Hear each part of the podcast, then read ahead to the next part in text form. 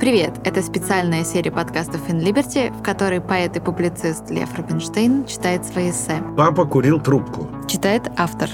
Один из моих давних поэтических текстов начинается со слов, знакомых многим поколениям россиян, а именно со слов «Мама мыла раму». Французской переводчице, переводившей мою книжку и этот текст в том числе, я объяснил, что этой довольно нелепой фразой начинались школьные буквари разных лет и десятилетий, включая, кажется, даже и дореволюционные. «А, поняла», — сказала переводчица, моя примерно сверстница. «В наших букварях такой же, не по значению, но по назначению». И тоже на протяжении очень многих лет была фраза, которая на русский переводится как «папа курил трубку». Можно ли в наши дни представить себе эту или подобную этой фразу в учебнике для младших классов средней школы? Хоть во французском учебнике, хоть в нашем.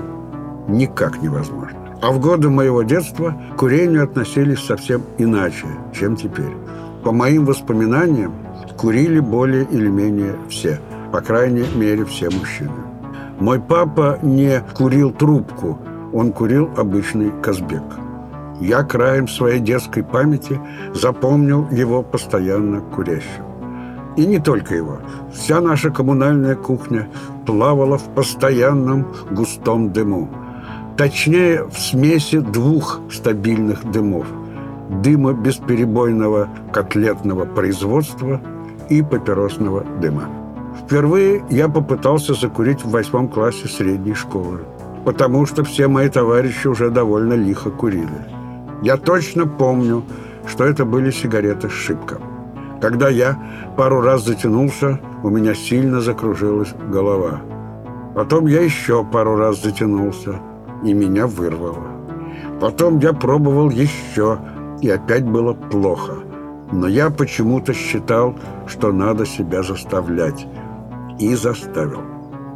Потом так вышло, что почти все мои товарищи просили курить уже к концу школы, а я вот стал заядлым курильщиком. И курил я, надо сказать, дольше пятидесяти лет. И курил очень много.